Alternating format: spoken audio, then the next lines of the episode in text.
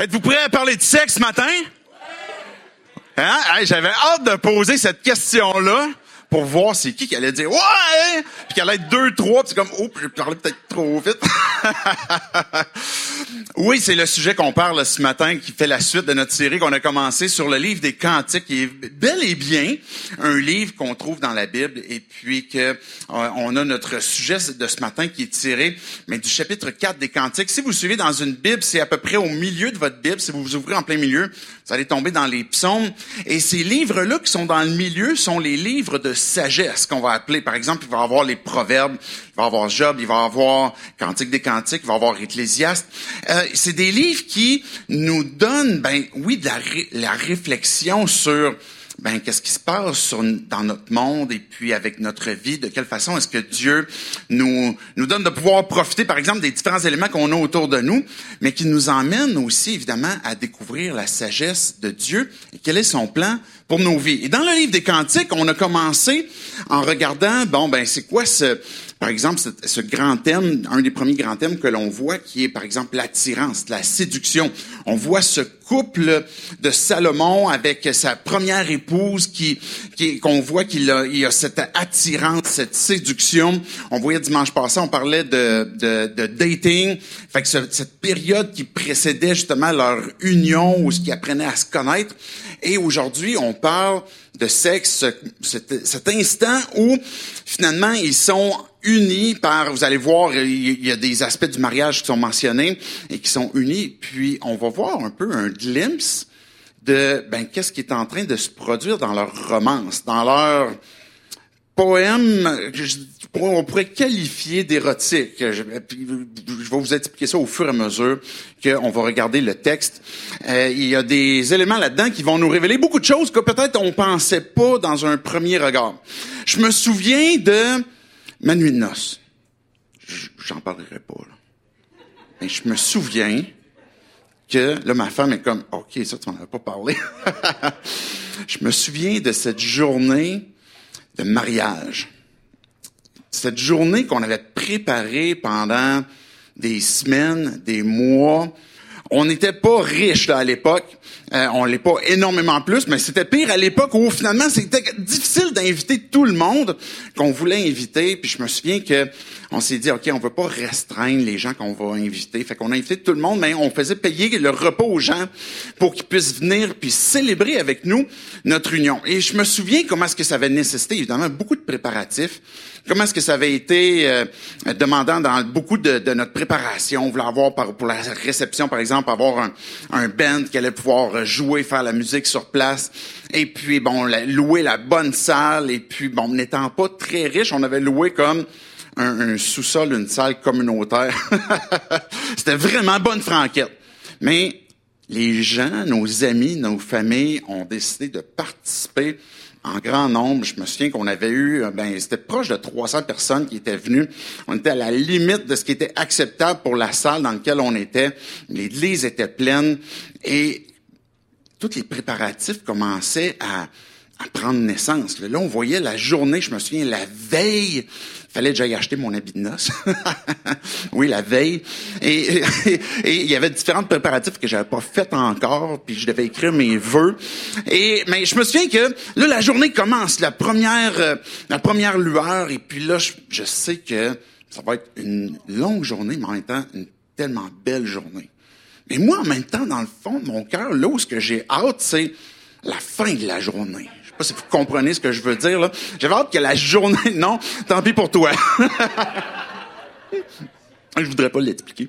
Euh, ben, on a, dans notre pensée comme, j'ai hâte à la fin de la journée. Puis là, on passe du temps avec beaucoup de monde pendant la cérémonie. Je me souviens comment est-ce que les portes s'ouvrent et puis là, je vois Julie qui arrive avec sa robe. Je suis comme, waouh, c'est vraiment incroyable. Comme super belle. Je l'avais pas vu avant. J'avais pas vu sa robe avant non plus. Et puis là, elle rentre avec la musique qui se, qui, qui se fait. Puis tout semblait comme, malgré notre pratique qui avait été correcte, ben, on dirait que cette journée-là, tout rentrait comme parfaitement.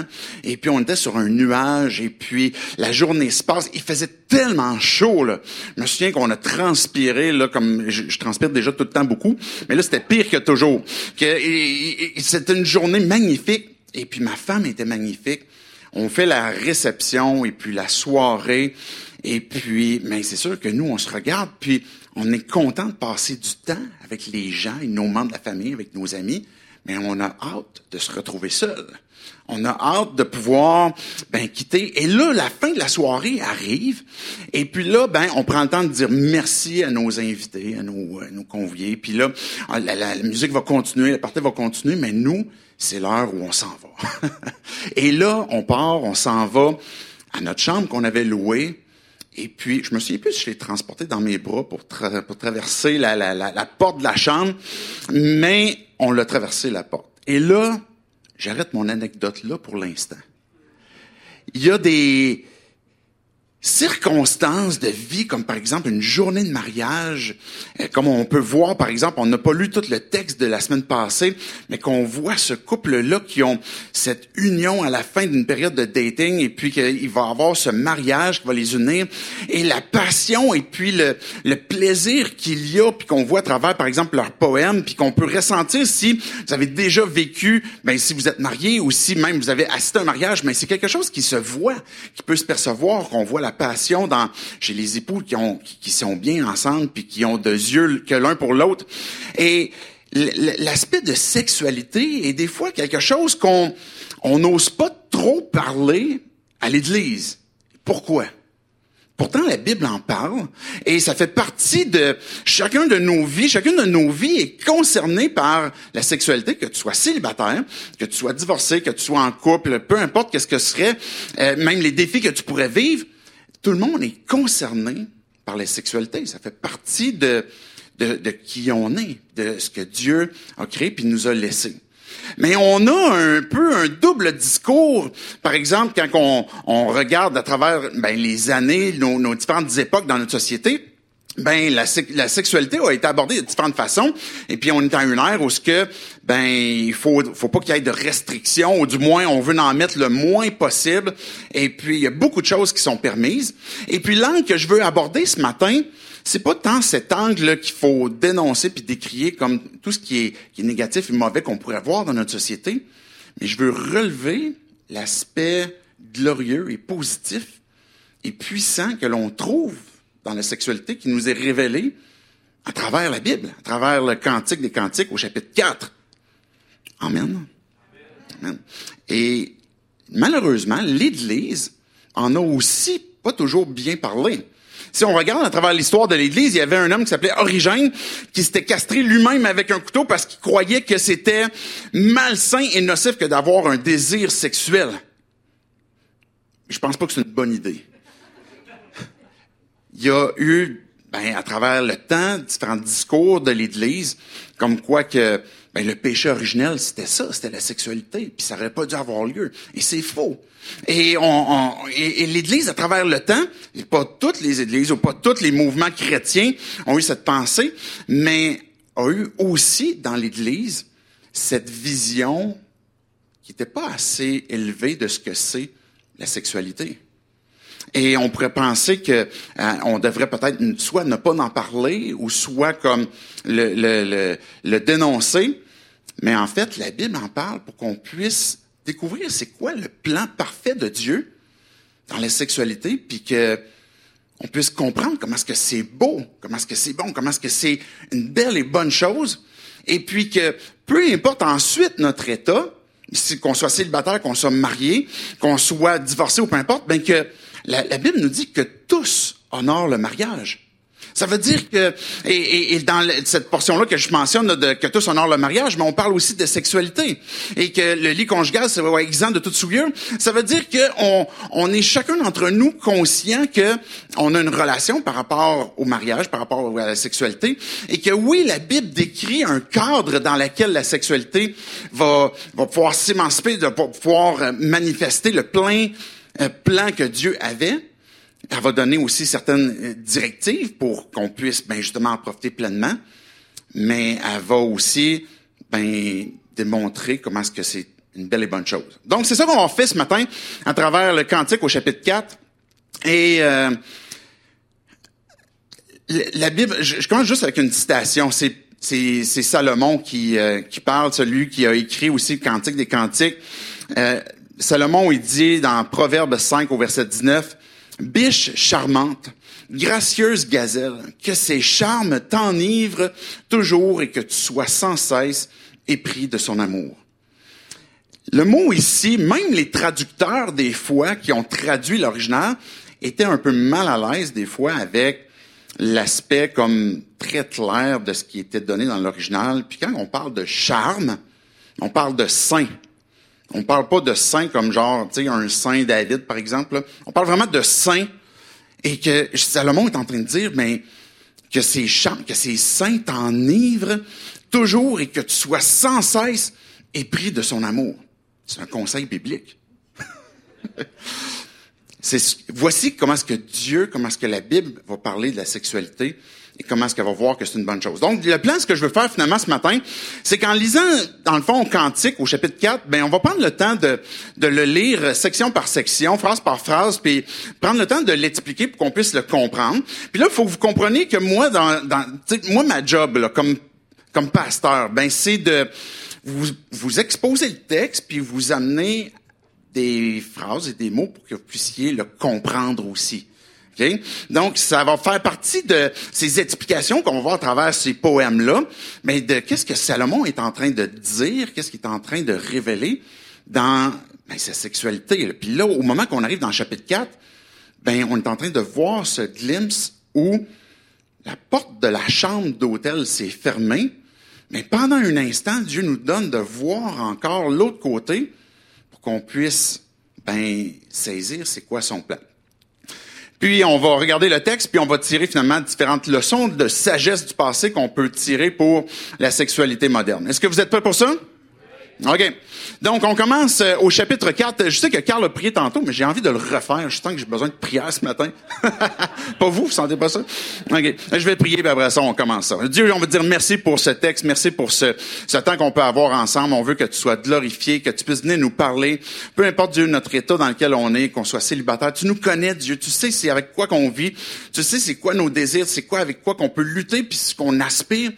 Viens nous parler, puis viens nous montrer, Dieu, ce plan merveilleux que tu as en lien avec la sexualité pour qu'on puisse ben, vivre nos vies en fonction de ce que tu as préparé et de ce que tu as voulu pour chacun d'entre nous dans l'état dans lequel on est. c'est en ton nom, Jésus, compris ces choses. Amen. Amen? OK. Que tu es belle, mon ami. Que tu es belle. Tes yeux sont des colombes derrière ton voile. Déjà, on commence à parler du voile qui est le symbole du mariage, même encore aujourd'hui, car Salomon est en train de lui dire, il est en train de dire, je regarde tes yeux, et puis tes yeux sont beaux, sont merveilleux derrière ton voile. Et c'est déjà quelque chose qui est très intime, de même à l'époque, puis c'est quelque chose qui peut-être a perdu un peu à travers les différentes cultures. On peut regarder d'autres personnes dans les yeux, mais dans ce contexte-là, un homme qui qui regarde, qui soutient le regard, par exemple, d'une femme, c'est parce qu'il y a un échange amoureux et une passion qui est en train de se développer. Il continue le verset 1 en disant, tes cheveux sont pareils à un troupeau de chèvres bondissant sur les montagnes de Galade. Avez-vous déjà essayé, les gars, d'écrire un poème? OK? Celle-là, c'est pas nécessairement la meilleure phrase, en tout cas peut-être pas de nos jours. C'est comme, c'est quoi la passe avec les, comme les, les, troupeaux de chèvres qui bondissent?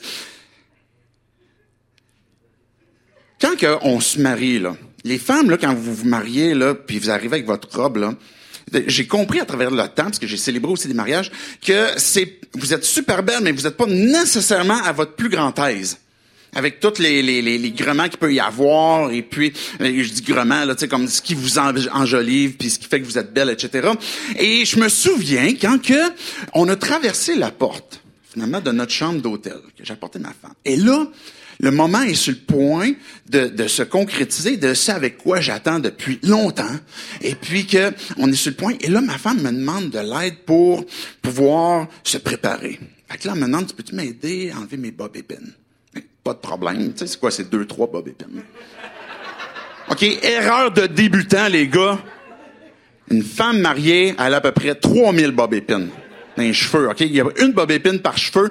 Et c'est là que j'ai réalisé que c'est vraiment long, là. Enlever comme une après l'autre, après l'autre, après l'autre, et puis que tout est, est prêt. Mais dans notre texte qu'on est en train de lire, quand il va parler des cheveux qui sont comme des troupeaux de chefs qui sont bondissants, elle vient de, ses cheveux sont défaits. Elle a les cheveux lousses. Il n'y a plus de bob épine, là. Okay? Il est en train de la regarder dans les yeux. Il est en train de constater ses cheveux qui sont descendus et puis que, je sais pas si vous vous souvenez, dans les débuts des chapitres de Cantique, mais la femme, elle avait un peu honte ou elle était comme un peu insécure par rapport à son identité parce que elle avait un statut d'ouvrière comparativement à Salomon qui était roi.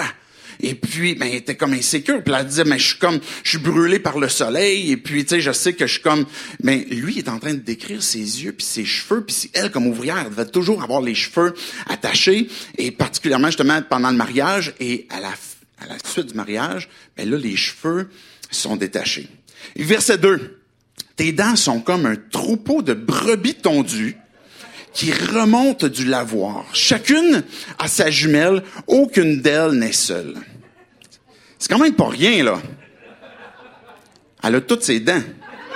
Ils sont toutes là, ils semblent blanches, et puis quand même, ils ont l'air d'être bien enlignés. Et puis pour lui, c'est comme, ça c'est cool, c'est le fun. Euh, tu sais, fait que c'était, c'était bronzant, en plus un beau sourire blanc. Ben pour lui, il est en train de relever le fait comme, hey, t'as des belles dents. Mais je pense que ce qu'on peut découvrir à travers aussi ce qu'il est en train de dire, c'est non seulement un, un trait caractéristique de sa physionomie, mais on comprend à travers ça aussi qu'elle est en train de sourire. Il y a un bien-être qui est là.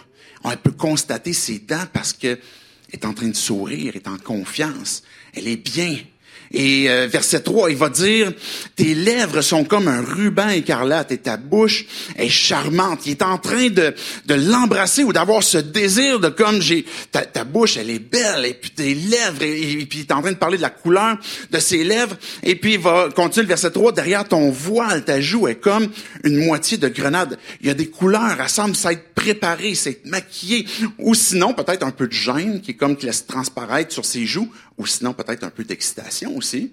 Et tout ça fait en sorte que Salomon est en train de constater de tes, lèvres sont belles, je vais t'embrasser. Et puis, il est en train de constater ses joues, comment est-ce qu'ils sont, qu'ils sont, ils sont charmantes, ils ont une couleur, euh, il va dire, euh, euh, comme une moitié d'une grenade, qui est rouge, rose, là. Et puis, elle s'est faite belle pour lui.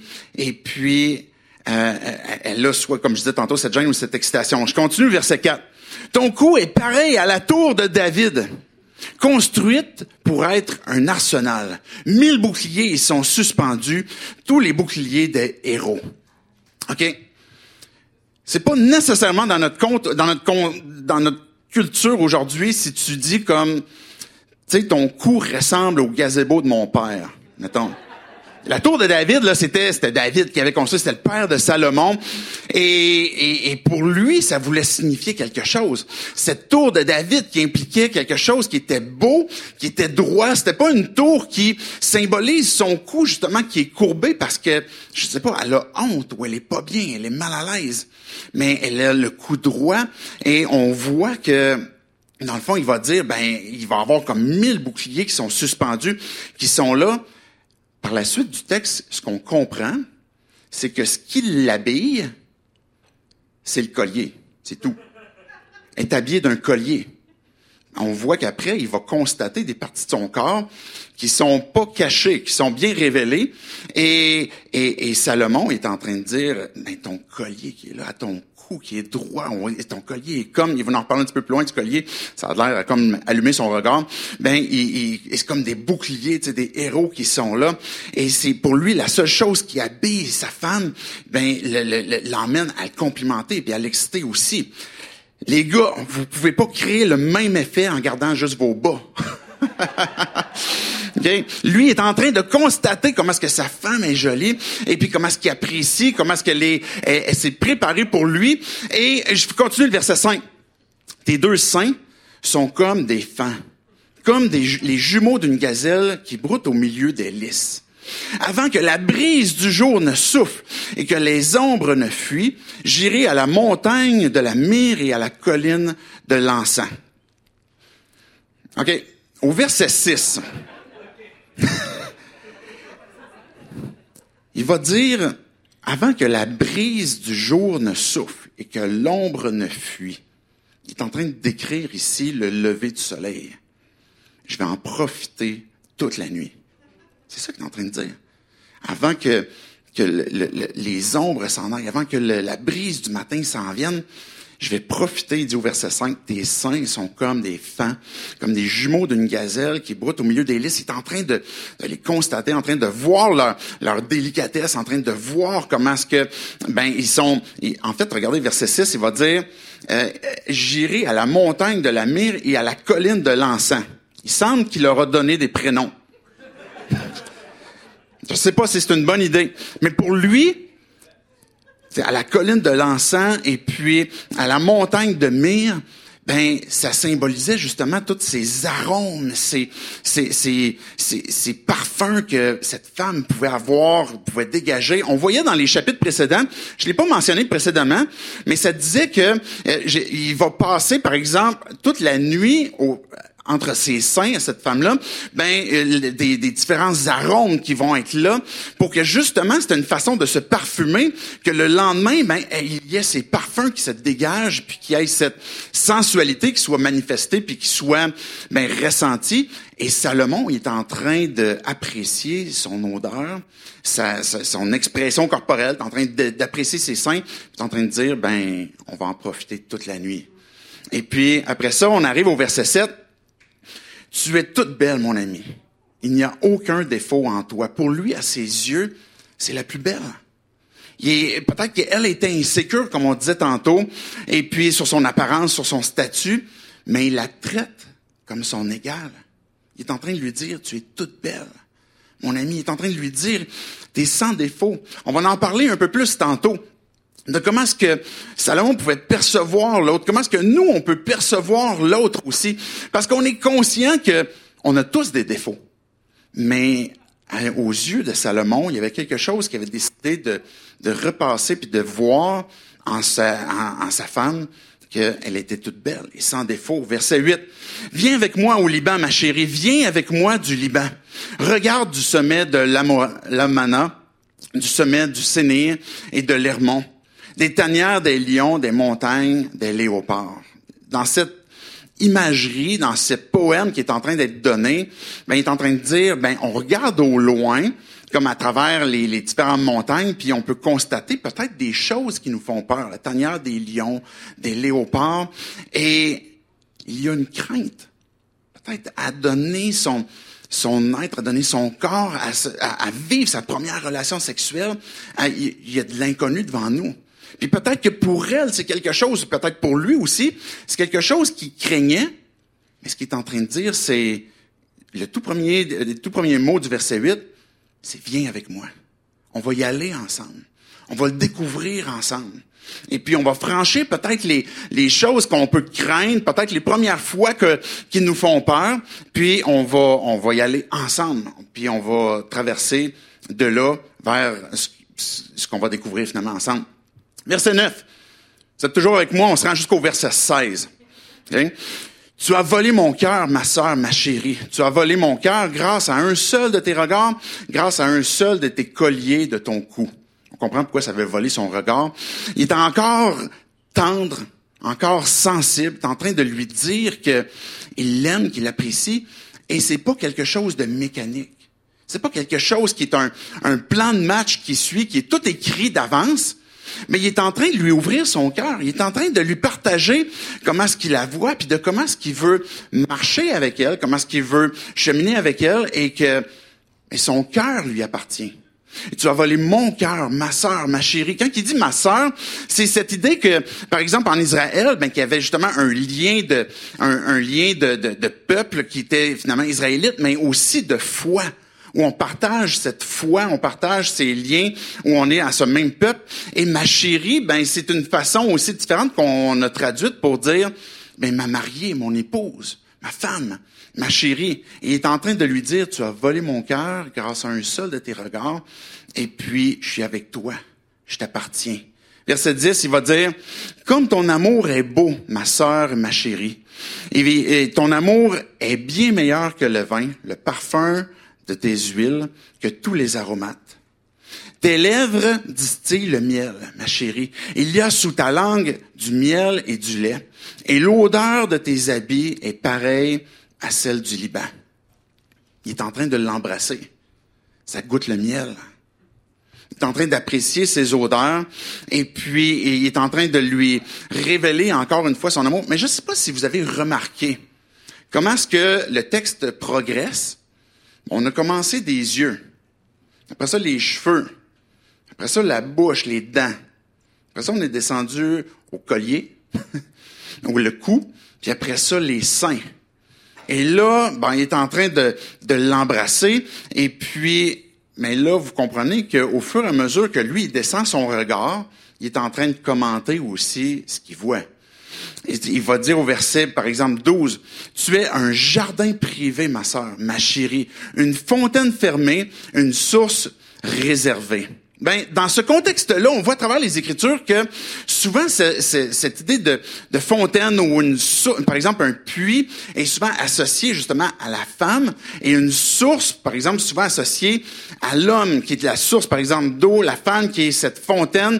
Il y a de quoi qui est qui est frais, quelque chose qui, qui est vivant, quelque chose qui apporte la fraîcheur le plan de Dieu pour la sexualité qu'on voit à travers dans leur ce qui est en train de Salomon en train de décrire, c'est c'est être avec toi, c'est rafraîchissant. C'est bon. C'est quelque chose qui, qui emmène la vie, quelque chose qui, qui communique justement le, le, repos, quelque chose qui est, qui est protégé. On voit que il va dire c'est un jardin privé, une, une, fontaine fermée, une source réservée. C'est dans ce verset-là, on est capable de voir le cadre que Dieu a prévu.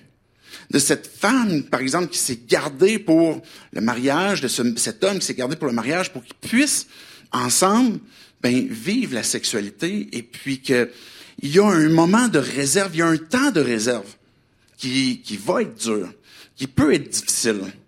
Et que on a besoin, oui, de comprendre, ok, c'est quoi le cadre de Dieu, c'est quoi le, les, peut-être les restrictions, les mises en garde que Dieu donne, mais qu'on ait une vision de la sexualité aussi qui soit à la hauteur de ce que Dieu veut nous décrire pour qu'on puisse se dire, j'ai envie d'attendre. J'ai envie d'attendre que je puisse pleinement goûter et profiter de ce qui est donné.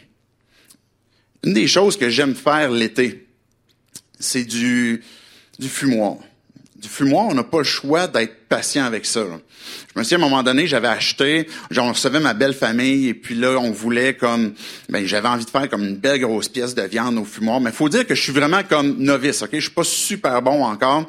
Et j'ai réussi une fois qui était bien, mais là, je me suis dit, ok, je vais essayer une autre fois. Et puis là, je m'étais levé le matin de bonne heure parce que ça prenait comme 12 heures de fumoir, puis à une certaine température, puis il faut comme tout contrôler les paramètres pour pas que ce soit trop chaud, pour qu'il y ait une certaine quantité de fumée, et puis, et là, toute la journée, je m'occupe de ma pièce de viande. Et puis là, je, mais je, m'assure que justement c'est la bonne température, et puis de pas trop lever le couvercle souvent, puis d'en prendre soin. Et puis là, le souper arrive. Et puis là, c'est le moment de vérité. Et là, on sort la pièce de viande. C'est une vraie semelle de botte. J'avais complètement perdu. C'est pas en temps normal.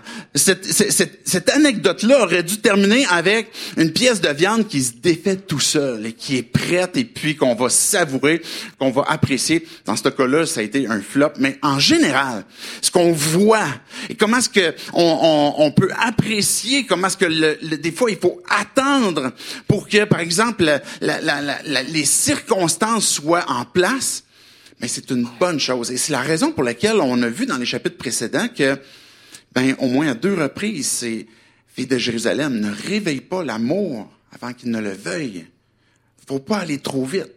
Ce qui est en train de décrire Salomon de son, de sa femme avec laquelle il, s'apprête, on est au bord de la chambre, là, de la porte de, de, de, de la chambre d'hôtel, ben, il est en train de, de, de dire qu'il apprécie ou de louanger le fait qu'elle s'est gardée et puis qu'elle a été, euh, elle, est maintenant prête à s'offrir à lui.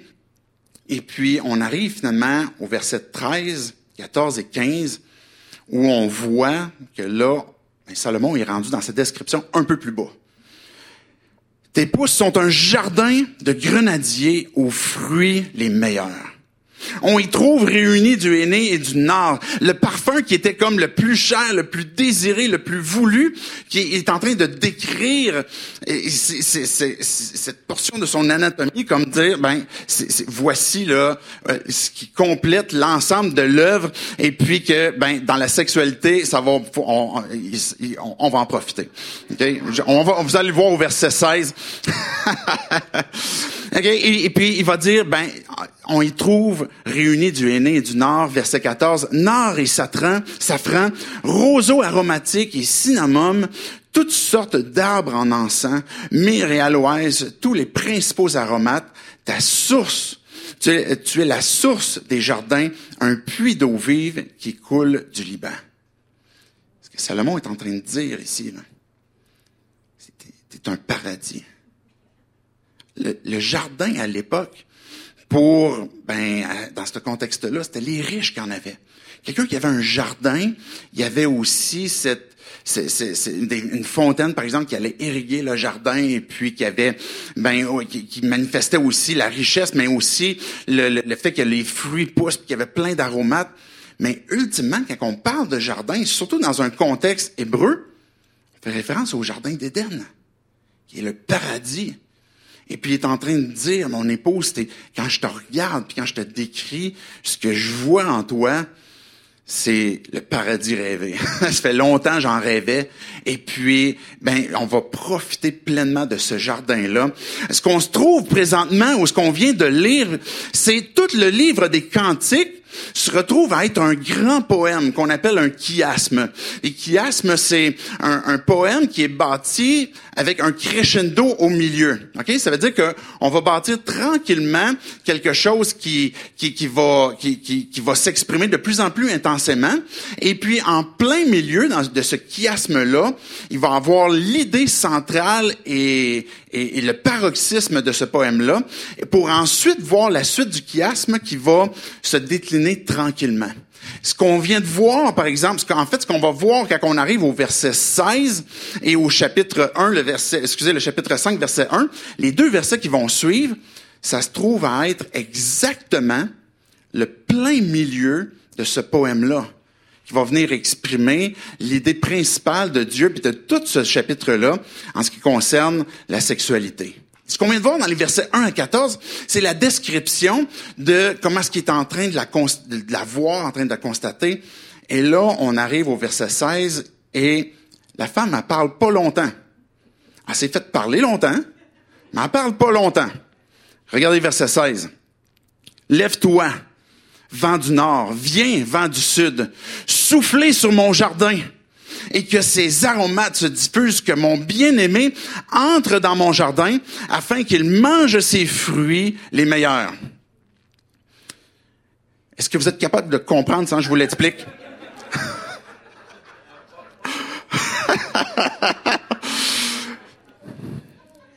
Ce qu'elle vient de lui dire, je disais tantôt, elle a été de peu de mots mais elle était prête là où ce qui était rendu dans cette dans ce temps qu'il y avait ensemble lève-toi vent du nord. Il va y avoir des turbulences.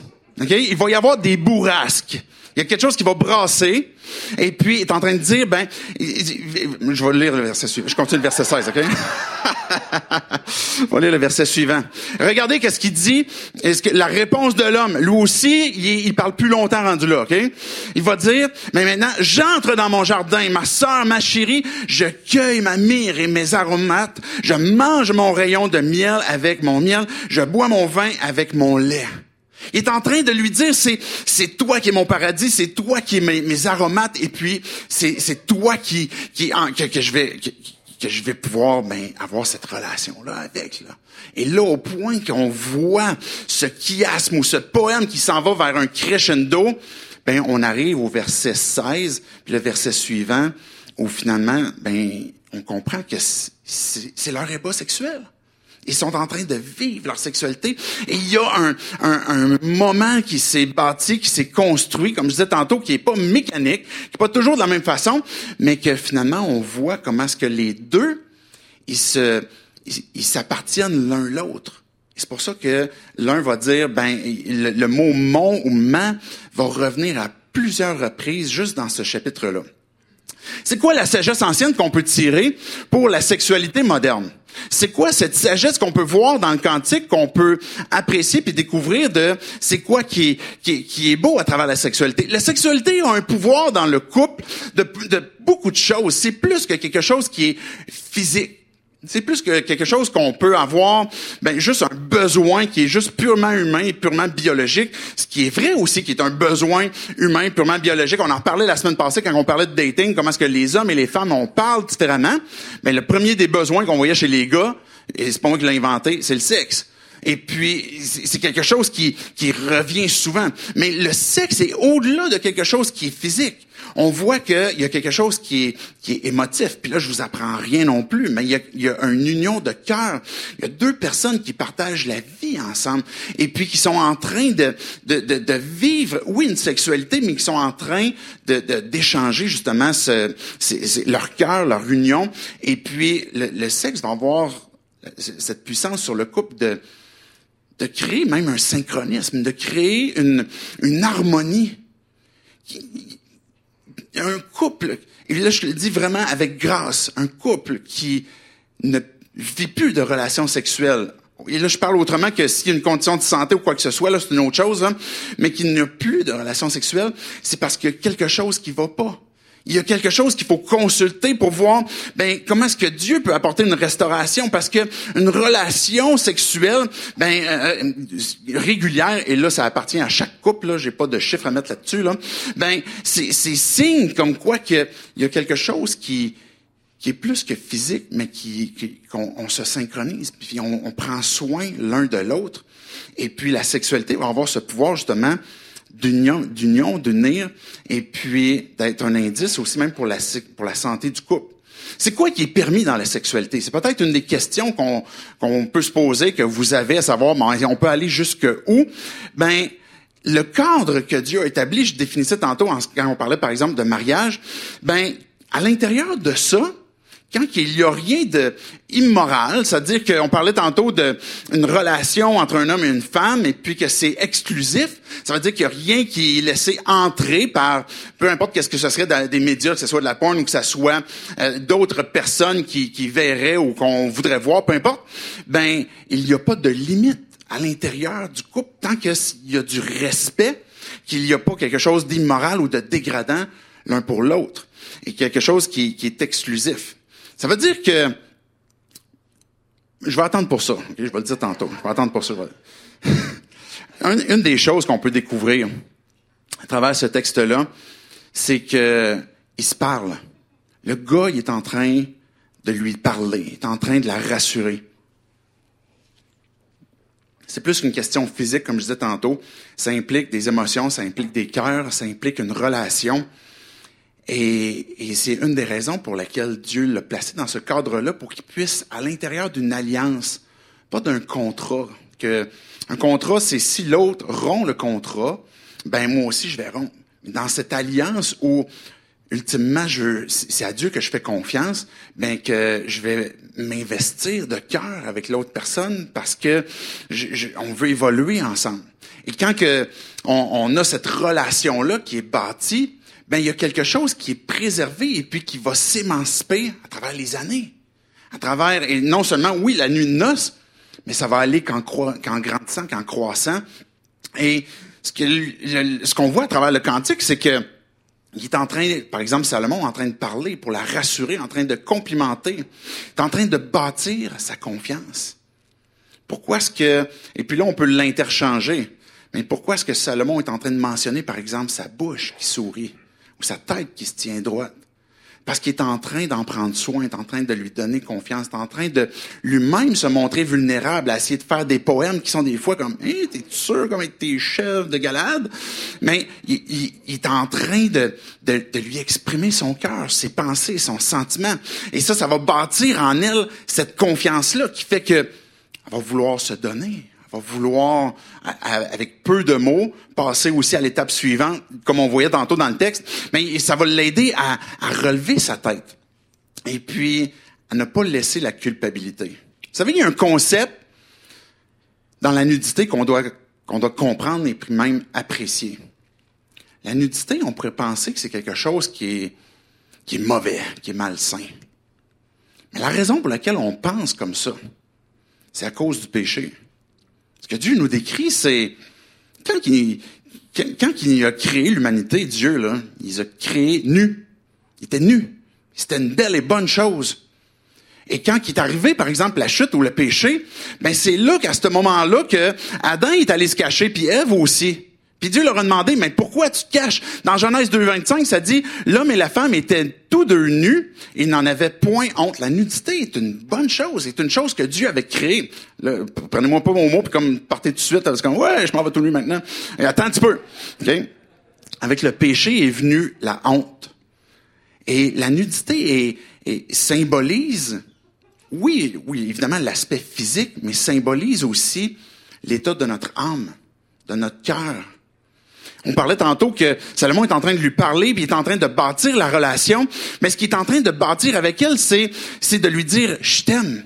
T'es sans défaut. Et puis j'ai choisi de te regarder avec ces yeux-là. Et quand que Dieu a, a, a, voulu, par exemple, donner Ève à Adam, et là ça va avoir l'air d'une joke, mais ça n'en est pas une. On a l'impression quand on regarde, par exemple, le récit de la création, que Dieu a commencé avec, ben, par exemple, les poissons, puis après ça, tu comme de, fil en aiguille, les choses progressent, puis les choses avancent, jusqu'au moment qu'il crée Adam. On dirait que jusque-là, c'était comme un peu le brouillon. Et puis là, on arrive à Ève. Et la réalité, c'est que la raison pour laquelle Adam a demandé qu'il y ait une semblable, c'est parce qu'il disait, je vois personne comme moi les animaux, je regarde, etc. Puis il y, en a aucun qui me ressemble puis qui est semblable à moi. Puis là, Dieu a dit, là, je le dis dans mes mots, j'ai la cerise sur le Sunday, Adam. Tu vas te capoter. J'ai mon plan, puis je vais le faire à partir de toi. Mais c'est pas une copie de toi. Ça va être mieux. la réalité, c'est que même dans l'ordre créationnel, les femmes, vous avez été créées en tout dernier. Et c'est après ce moment-là que Dieu a déclaré tout était très bon, tout était parfait. Et il y a quelque chose qui s'est installé avec le péché ou avec la honte. On peut avoir peur de à quoi qu'on ressemble, à qui on peut être, euh, comme cette femme-là, par exemple, d'être identifiée à une ouvrière. Et puis le sommet de la création qui est l'humanité, puis ultimement la cerise qui est, qui est la femme, ben on pourrait facilement vous dévaloriser. Vous pourriez facilement vous-même vous dévaloriser.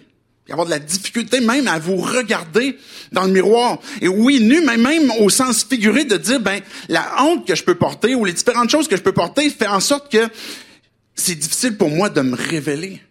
Puis de me donner complètement et pleinement à l'autre. Dans le plan de Dieu, Dieu a pourvu à ce que on, puisse être sorti de cette honte-là. Quand on regarde ce, concept de nudité, ben, on comprend pourquoi est-ce que Jésus a lui-même donné sa vie. Pour nous enlever la honte, pour nous enlever la culpabilité, pour nous enlever le péché. Quand on vient devant lui puis qu'on reconnaît Dieu, j'ai honte de ce que je peux générer comme comme comme mauvaise chose, de ce que je peux faire comme péché, comme honte. Et puis ben et puis on peut avoir des remords. Et puis on vient à Dieu. Puis Dieu, j'ai besoin de ton aide. Et là quand on fait ça, puis on est en train de se repentir, ben on est en train de se mettre nu devant Dieu. On est en train de dire Dieu, regarde mon cœur. Puis j'ai honte. Quand on vient devant Dieu puis qu'on se repent, Savez-vous ce que Dieu fait? Il nous parle. Je te pardonne. Je t'ai donné mon fils pour te sauver. Jésus dit, je t'ai donné ma vie. Jésus, souvent on va avoir comme une image de lui avec comme un espèce de peigne, là, tu quelque chose qu'on cache sa nudité. Jésus, quand il est mort, il est mort nu, en portant complètement la honte que l'humanité on pouvait porter. Et quand que Dieu nous a pardonné, regardez, je vais juste vous apporter un texte de, de, 5, versets 25 à 27. Marie aimait votre femme comme Christ a aimé l'Église et puis s'est donné lui-même pour elle. Pourquoi? Afin de la conduire à la sainteté après l'avoir purifiée et lavée par l'eau de sa parole. Pour faire paraître devant lui cette Église glorieuse, sans tache ni ride, ni rien de semblable, mais sainte et irréprochable. Même quand on est un enfant de Dieu, à un moment donné, il faut se rappeler, il faut prendre le temps d'écouter les paroles que Dieu nous dit. Je t'ai pardonné, tu es saint, tu es justifié. Et ça, ça va remettre le sourire dans notre visage, ça va nous redonner cette espérance, ça va nous rappeler la raison pour laquelle on a pu avoir honte, puis qu'on peut venir devant Dieu, notre cœur complètement dénudé, pour dire, je t'appartiens. Et puis que Dieu, ben, la raison pour laquelle on peut faire ça, c'est parce que c'est lui qui nous purifie. C'est Jésus qui nous a donné sa vie. Quand que Salomon est en train de parler à sa femme, il est en train de faire la même chose pour dire, tu es belle.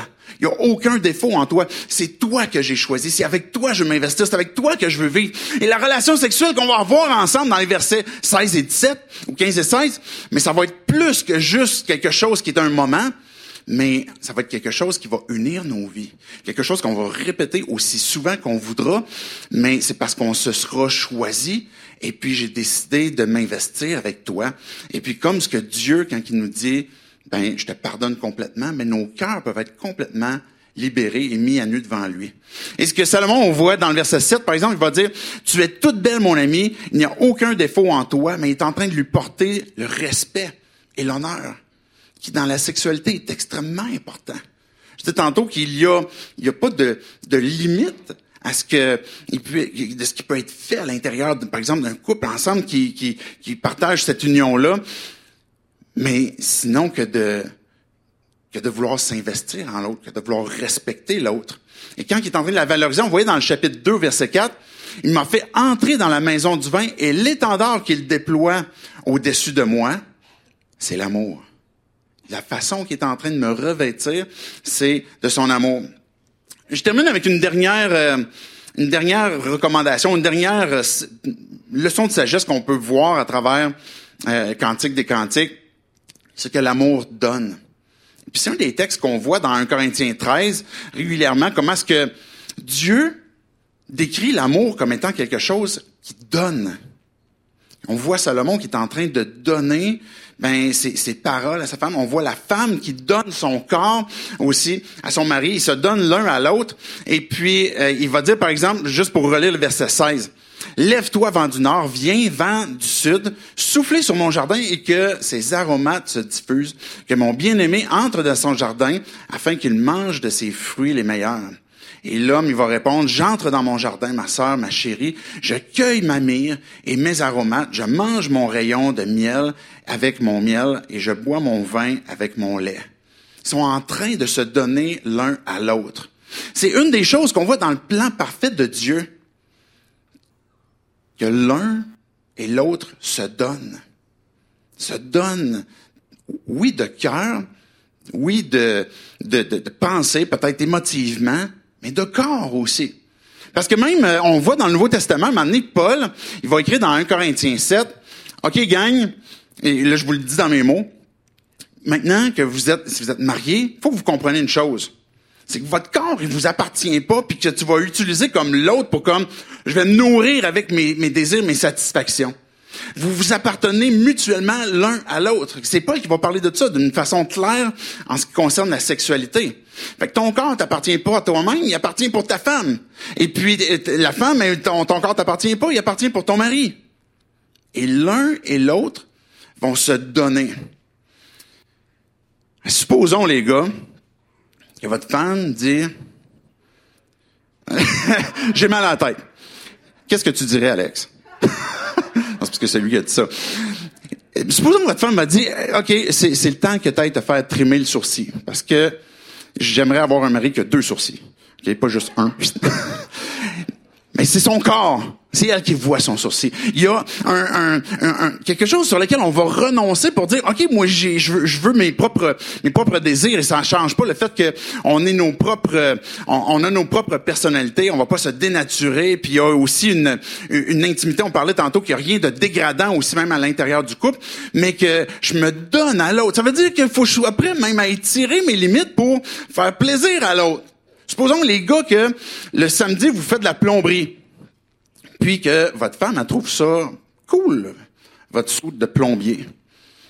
Et toi, tu dis, ben moi, je préfère mon soude d'électricien. Non, tu mets celui de plombier ici. Elle, ça lui fait plaisir. à l'inverse, si euh, il y a un, une façon de plaire à l'autre, c'est de être prêt à renoncer pour dire, ben, je suis prêt à donner pour que l'autre puisse avoir plaisir. Non seulement dans, comme je disais tantôt, de, de, de cœur, mais de corps aussi. Et puis, euh, euh, si, euh, si, si on vit à une époque où ce que on craint de faire ça, c'est parce que naturellement, on va tendre à Ouais, mais si je prends soin de l'autre, puis lui prend pas soin de moi. Si moi je désire que l'autre compte pas, qu'est-ce que je fais? Et là, il peut y avoir cette tension qui peut, qui peut s'installer. Et c'est clair que l'adversaire va venir semer du doute. C'est clair qu'une des jobs de Satan, c'est de venir semer le mensonge pour tromper, pour venir briser, pour venir éloigner les cœurs qu'il peut y avoir dans un couple. Et puis, peut-être que tu peux penser, moi, mais c'est elle qui doit me satisfaire. C'est elle qui doit me satisfaire mes, mes désirs. Mais on est en train de commencer à croire justement le fait que ben je vais prendre plutôt que mais je veux donner. Je veux, je veux donner volontairement. De la même façon, Marie aimait vos femmes comme Christ a aimé l'Église qui a donné sa vie. Alors, on, pourrait penser que, par exemple, un autre des mensonges que Satan va vouloir semer, c'est, ben, elle, elle, doit faire ça, ou il doit faire ça, puis il doit arrêter de dire ça, il doit arrêter de penser de même. Même dans l'aspect des cœurs et de la sexualité, mais ben, ultimement, il y a une confiance au-delà de envers l'autre. Il y a quelque chose qui se bâtit dans la confiance, dans la relation, mais dans une confiance à Dieu. Que dans le plan prévu qu'il a voulu pour la sexualité, qu'il y a une bonne chose que de dire, ben, je suis prêt à être étiré, même dans mes limites, pour faire plaisir aussi à l'autre et puis prendre soin de l'autre. Mais le mensonge qu'on va croire, c'est, ouais, mais moi, il faut que j'aille prendre mes propres euh, besoins en main, sinon, j'y arriverai pas. Ou bien, utiliser la sexualité comme une récompense. Ou bien comme quelque chose qui, qui, qui doit être mérité. Et un des pièges de Satan, et je termine avec ça, c'est justement d'évaluer comment est-ce que l'autre donne, comment est-ce que l'autre va évaluer son amour qu'il reçoit pour savoir, ben, je vais donner juste à la bonne mesure de ce que moi j'ai reçu. Et là, il peut s'installer justement une, une distance de cœur où, ben, OK, si je reçois si peu, je vais redonner si peu. Et on pourrait vivre justement cette tension de comment est-ce qu'on va faire pour se synchroniser dans nos besoins dans nos, la façon de prendre soin l'un de l'autre. Si l'un a besoin plus de sexualité, l'autre a besoin plus de parler, d'être écouté que d'être compris. Et puis ça, ça peut être interchangeable, les gars, les filles. Là. C'est pas, des fois, on garde ça de cliché, mais ça peut être interchangé. Mais de quelle façon est-ce que ces, ces besoins vont pouvoir être partagés ensemble? Mais c'est en prenant soin, justement, de l'autre, puis de donner à son comble, comme ce que Jésus nous l'a enseigné. Je vais terminer avec une dernière phrase. J'invite les musiciens à s'avancer. La toute dernière phrase qui nous est mentionnée dans ce texte-là, qui est au chapitre 5, verset 1, la dernière phrase va dire, mangez, amis, buvez, enivrez-vous d'amour. C'est qui qui parle à ce point-là? Certains vont dire, oh, mais c'est comme la chorale, tu sais, qui est comme, il y a comme une chorale, tu sais, dans le cantique, qui vont chanter ça. Mais si on y pense deux secondes, c'est comme vraiment bizarre. sais, eux autres, ils arrivent comme dans leur moment de débat là, assez euh, assez soutenu, et puis là, on aurait comme une chorale de gens comme, hey, mangez, buvez, enivrez-vous d'amour. C'est pas ça. Je vous suggère que c'est beaucoup plus qu'on peut comprendre que c'est la voix de Dieu qu'on entend, qui révèle quelle est l'approbation, le, désir, le plan de Dieu, même dans un moment où on arrive à ce crescendo de leur union, de leur amour, de leur sexualité, où ce que Dieu va dire, mangez, amis, buvez, enivrez-vous d'amour. Dieu, il déclare que c'est une bonne chose. Dieu, il déclare que c'est, c'est quelque chose qui, qui, qui est spirituel aussi. Quelque chose qui, qui, oui, que Dieu a créé, mais que Dieu, quand je dis spirituel, que Dieu a béni dans le plan qu'il a prévu. C'est ce que Dieu veut, puis il l'encourage, puis c'est bon pour le couple. Puis Dieu le compare à manger et buver. Consommez-en. Prenez-en. Et puis, c'est pour votre plaisir aussi que je vous l'ai donné, que ça va synchroniser vos cœurs. Le dernier appel que je veux faire, quand on entend tout ce discours-là, ce discours merveilleux d'un homme qui s'est gardé, d'une femme qui s'est gardée, ces compliments qui se sont faits, cet amour qui semble se partager, de, on, on s'appartient l'un à l'autre, peut-être qu'on pourrait avoir l'impression qu'on est loin de ce poème-là, on est loin de cet idéal-là, et qu'on a l'impression que peut-être que notre vie, peut-être que notre sexualité a besoin d'être restaurée, ou a besoin d'être ranimée, que Dieu puisse apporter la guérison. Il y a peut-être des choses de notre passé. Il n'y a personne d'entre nous qui a agi parfaitement par rapport à la sexualité. Chacun d'entre nous, on a besoin d'être restauré, de placer les yeux sur Jésus, de dire, j'ai besoin de toi. J'ai besoin que tu puisses venir restaurer ma vision du sexe. On est entouré par toutes sortes de messages. On a besoin que Dieu puisse venir restaurer. C'est quoi son plan merveilleux qu'il a établi puis qu'il veut restaurer en nous? Et ça, c'est quelque chose de possible. Peut-être que tu es célibataire actuellement, puis pour toi, c'est quelque chose de, de difficile, peut-être même impensable, ou que tu vois pas que tu vas arrêter peut-être d'avoir différentes conquêtes ou de commencer à arrêter d'avoir du sexe. Ben, et, et que peut-être tu luttes avec cette tension-là, justement, comme comment je vais faire pour attendre? Et puis que c'est un combat actuellement. Mais ça fait partie des choses que on peut confesser à Dieu, qu'on peut demander son aide, puis qu'on a besoin de revenir continuellement à lui, puis de rehausser notre vision du plan de Dieu pour la sexualité, pour voir c'est quoi Dieu, le plan merveilleux. Pour que j'aille envie de garder le meilleur pour ce moment-là.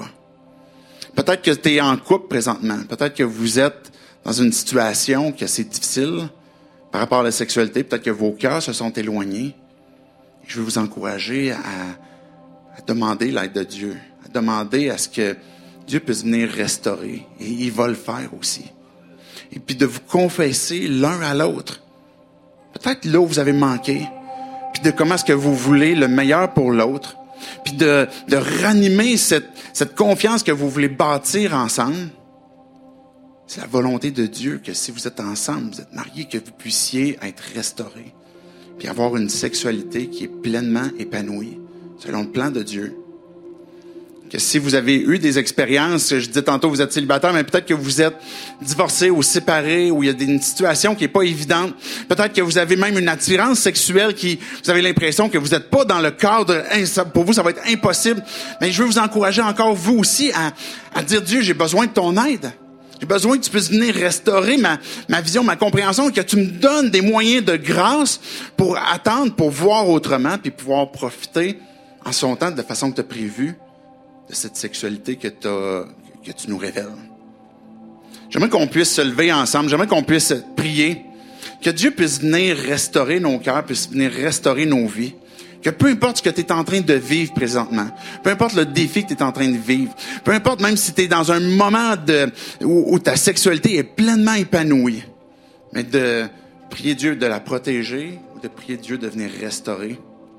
Dieu, on vient devant toi comme ce qu'on a entendu tantôt, nos cœurs nus. On peut rien te cacher. Et notre besoin, Dieu, c'est que tu puisses restaurer. Restaurer nos pensées. Dieu, je, te confesse et on te confesse ensemble que c'est difficile de pas se conformer au siècle présent. Les messages sont tellement nombreux. Dieu, on vient de lire Cantique, on vient de lire ta parole. Et tu nous montres avec ce poème, Dieu, avec, cette poésie, comment est-ce que cette sexualité que tu as créée est, est merveilleuse, elle est grande, elle est belle. Et nos pensées ont besoin que d'être restaurées sur ce que toi t'as prévu. Viens transformer nos cœurs, viens restaurer nos pensées. Dieu, tu connais chacun d'entre nous, pour nous qui sommes célibataires actuellement. L'attente peut être difficile, il peut y avoir peut-être de la honte, peut-être de la culpabilité. Dieu vient prendre nos, nos erreurs, viens prendre nos regrets, viens prendre nos péchés là où on a mal agi. Puis on veut que tu puisses venir restaurer venir apporter la vie là où c'est mort. Dieu, il y a des blessures que l'on porte peut-être depuis longtemps. Et apporte ta guérison. Apporte la vie. Que tu puisses restaurer nos cœurs, nos corps. Et pour chacun d'entre nous, Dieu, qui sommes en, couple, qui sommes peut-être en chemin de se marier, que tu puisses nous donner de, de garder les yeux sur ce que tu veux dans ton plan qui est parfait. et sans brûler les étapes. Donne-nous d'attendre sans réveiller l'amour, comme tu dis, avant qu'il ne le veuille.